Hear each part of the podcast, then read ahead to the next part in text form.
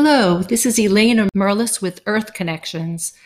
I am so glad that I could introduce to you today Ricky Tree, who is the proprietor of Botanica Organica. He's an herbalist and he works along with Rebecca Truzman.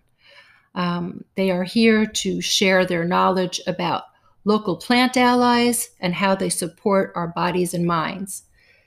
Hello, Ricky. How are you? Fantastic. Good. how are you? Good, good. I'm so glad to pick your mind today and share your knowledge with our listeners. Me too. I'm looking forward to it. Okay.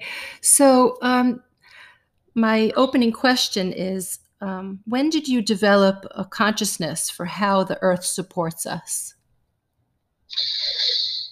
I developed a consciousness for how the earth supports us. Um, 11 or 12 years ago, a little bit over a decade ago, when I watched all of, uh, not all of, I would say, but when I watched a series of documentaries that kind of brought to light the impact that we are having on the earth in the way of our like factory farming practices and industrial food production and um, and the impact that a lot of the pharmaceutical medications are having on um, on on the economy and our bodies and the planet itself. Yeah. So I made some really big lifestyle changes. Um, and I stopped eating meat and started intaking a lot more vegetables. And I really couldn't get over the um, the, the the change in, in my in my in my body. I just felt so much more alive. And mind you, I was, you know, 18, 19 at the time. So mm-hmm. this is like, you know, kind of peak timing for how a, a, young person would feel in their bodies. But, you know, I, I made these lifestyle changes and I just felt so much more vibrant and and intensely you know healthy in all of the ways. Mm-hmm. and i was like this is unbelievable. Like I, I couldn't believe it. And and i suppose at that age my my my fire just turned on about like the why and the how. And and so i just started studying it um and uh and started finding you know the the, the closer that i lived to plants the, the the the better i felt um, so I started farming and studying permaculture and um, and herbalism, and started to see how deeply connected and, and interwoven we are uh, with na- with the, with nature around us. Yeah, and that's kind of how and where my journey began. I see. Um, so, do you f- grow your own plants for for your your medicines um, or forage for them? Are they wildcrafted or both? You know that that that depends. Um, I do grow a, a, fair bit of the herbs that we use in our in our shop and for our remedies. Um, we also source um, things that don't grow in Florida um, that are um, that well we source things that don't grow in Florida because they don't grow in Florida and right. they're highly sought after. And not everything, not I would say not everything grows in Florida. And the, the, the question to, to foraging and wildcrafting is is kind of a, a, a rabbit hole because of the the fact that there is so much development and so much like urban urbanization down here, especially in South Florida. We're in we're in, in Hollywood and Davie, so mm-hmm. um, this Tri County area has just over you know the last hundred years has kind of been bulldozed and, and developed. So I really um, make an effort to source from from our own organic garden and farm um, and and other organic gardens and farms mm-hmm. and try to leave the wild medicine in the wild mm-hmm. um, because uh, you know I would say several hundred, a couple hundred years ago to now, and it's just been getting worse. We've kind of closed that loop, that you know the the, the reciprocal or, or loop, the the loop of reciprocity that we have with nature. Like one example I like to give is you know we we no longer really pee or poop or or throw our food scraps into the forest, into the wild. You know. Mm-hmm. Um, we're, you know, those of us that do compost. Sorry, you were going to say something? No, so yeah, so those of us that do compost, compost, and we put it back in our in our organic gardens. You know what I'm saying? So I, I really um, try to avoid um, pulling uh, wild material out of the forest and then and then use it just because I'm not you know peeing and pooping in that forest and I'm not you know uh, giving those nutrients uh, back. back. So right. Um, there is something to say about wild medicine and its potency. I've found that medicine in the wild tends to be more potent, has more vibrancy, and it seems like it's because the plants have to fight a little bit harder to, to grow and to live and to stay alive. So they create, they they synthesize more phytochemicals. Mm-hmm. Um, so they are have you know they have more potency in our bodies. So that that when I do harvest things from the wild, it's usually more for um, like uh, private clients that don't really sell it to the public, people that are dealing with really severe situations that need like some wild, uh, need wild medicine. Um, is really the only time that I go into the forest and, and, and forage and wildcraft things for, um, for medicine. I see. So for those specific needs, I get it. Yeah. Uh-huh. Uh-huh. And um, what what are your what are the plant allies that you mostly depend on or that you'd like to introduce to us? Oof. Yeah, that was a that was a doozy um, to, to to consider because I I really love them all so very much. Yeah. Um, and you know, I I wanted to I wanted to stick I wanted to to talk about Okay, so there's a couple of there's a couple of, of plants, right? Mm-hmm. Um, these are pretty abundant in in Florida, especially in South Florida, um, or all I, was, I should say all over Florida, um, and relatively ethical to find in you know in, in I put in air quotes in the wild because there's just so little wild left down here, but. Mm-hmm. Um, the very first one I would say is is uh, is a, a, a, one of my loves, I should say, um, Spanish needle or Bidens alba. Um, it is a ubiquitous weed in in all of Florida, pretty much. Um, you probably have it in your backyard, and if it's not, if you don't have a backyard, you got it on on the curb. It grows out of the cracks of the sidewalk. It it, it just grows absolutely everywhere. It's a short um, daisy family plant, and um, and it has these little white flower, uh, white uh, little white flowers with the with the yellow, white and yellow flowers, white petals, mm-hmm. um, and um, you, you you you walk around and and it's it, the little the, the little seeds will stick to your jeans or your pants or your dress or whatever it is you're wearing mm-hmm. and if you take a walk outside like it's you've, you've definitely seen this plant and you've definitely been annoyed at picking off the little needles that um, that, that, that stick to your socks or whatever it is. It's it's it's so so common down here. Yeah, I'm familiar um, with it. okay, cool. Yeah, so that's the one, and so many farmers and so many you know I would say commercial uh, farmers will spray. Um, or conventional farmers will spray for this spray at this plant to kill it. It's just like it's super, super common, super ubiquitous.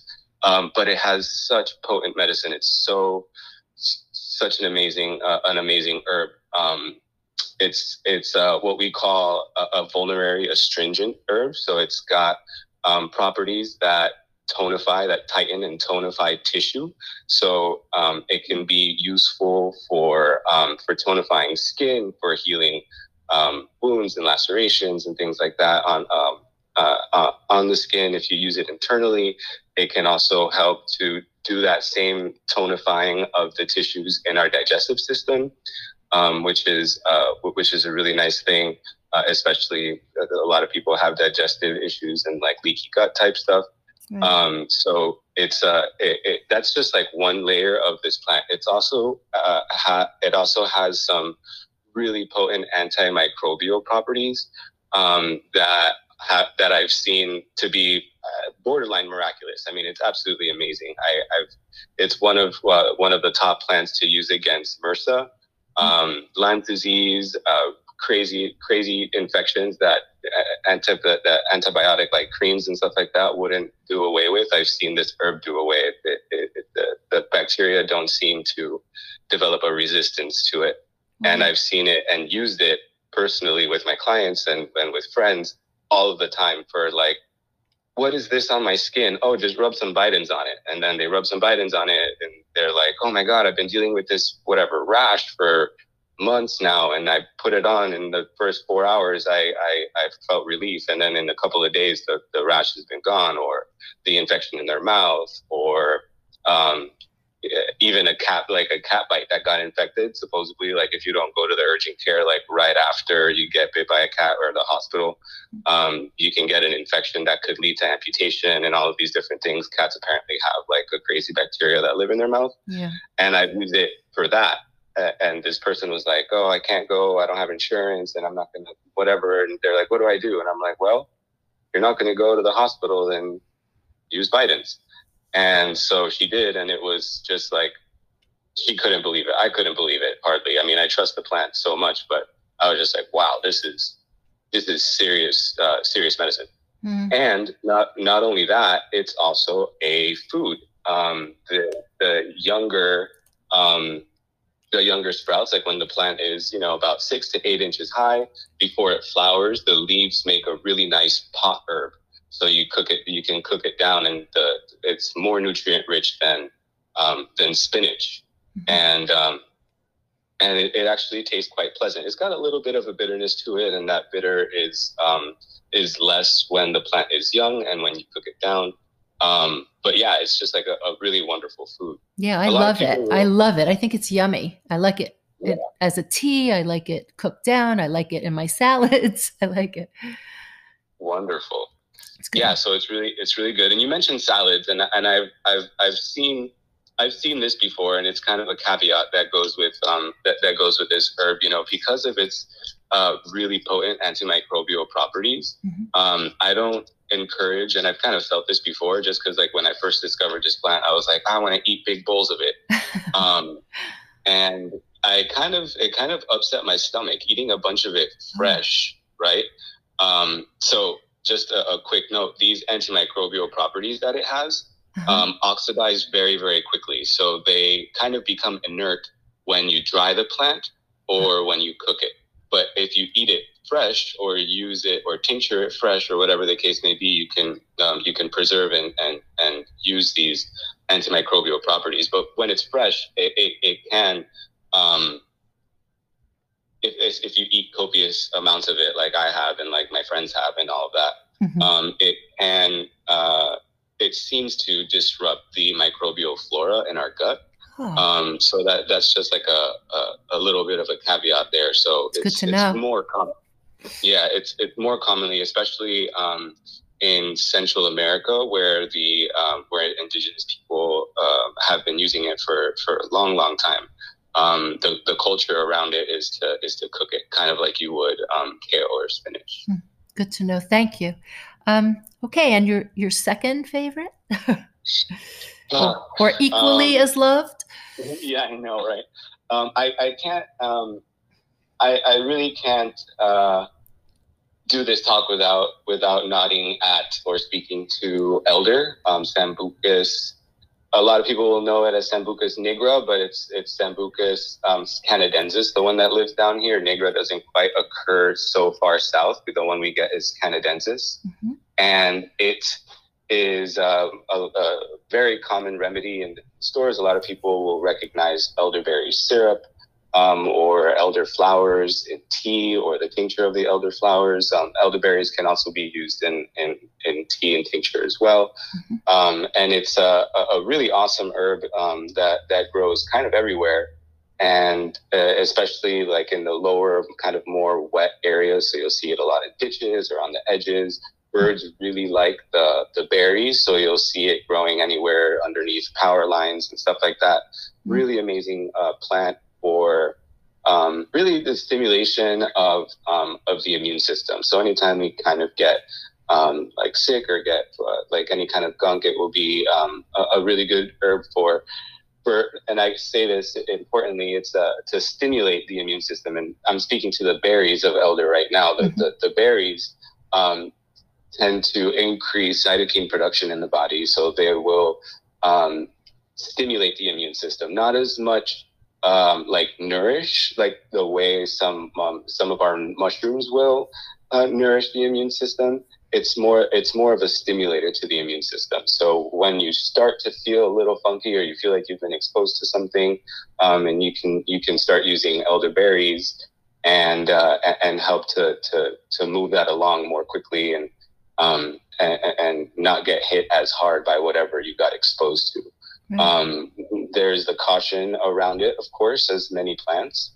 Um, when you have a full on immune response, when you're like already sick and you're running a fever and all of these different things, um, your immune system is already stimulated, right? So if, if you have a fever, that means that your immune system is already active. Um, so you can actually overactivate, you can overstimulate your immune system by using elderberry too much, or when your immune system is already super active. So that's when we kind of cut. Uh, what's kind of when we stop using elderberries and move on to different herbs. Mm. Um, and uh, you can overdo elderberries, so you don't want to like if you're using a syrup that's prepared kind of like um, in, in a standard preparation, you don't want to use more than an ounce of elderberry syrup um, a day for four days. You don't want to use like you don't want to drink more than four ounces of elderberry syrup um, within a few days because it's it, it can overstimulate your immune system. Um, and so and so yeah, it's it, it is a really amazing remedy, kind of as a prevention. If you use little bits of it, kind of here and there, or um, kind of I like to use it intermittently, like one day I'd have some and then I go a couple days without it and then I drink and then I take a little bit more just to kind of keep my immune system um, active but not like constantly stimulating. Right. right. And are um, the, are the berries are elderberries themselves edible on their own or they need to be cooked? They need to be cooked. So they have the, the this what's called a, a cyanogenic glucoside. It's not quite cyanide, but it's like a, a, a it's a constituent that's kind of similar to it, mm-hmm. and um, the the that that gets broken down when it's cooked. And there's new research that's saying that it, it, it gets broken down when the elderberries are dried as well. I don't know about that. Um, so it's important to, but you know, I, I still need to look more into that research. But I personally like to cook the elderberries for um, for at least 30 minutes before um, before utilizing them um, internally. Okay. Um, okay. So a light simmer for 30 to 40 minutes will render this constituent inert, and then you can use it. Okay. So yeah, super good question. It's a very important one, um, and uh, and yeah, so that's yes. That's okay. That. So I had the pleasure of being at your apothecary, and you yeah. have all kinds of wonderful things. Can you tell our listeners how to find you and what kind of events you do?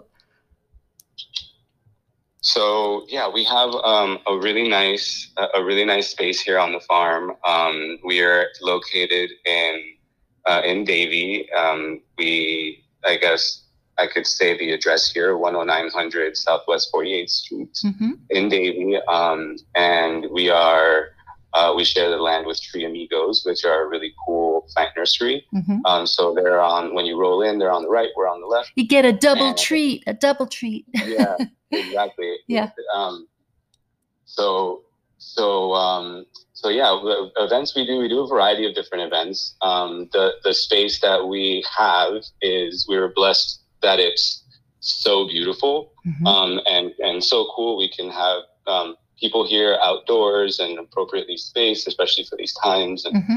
um, so, you know, that's a that's a really cool blessing. So we actually weren't really planning on being like an event space or a venue, mm-hmm. um, but that's kind of what we've become. That's kind of what you know. We do have events like that.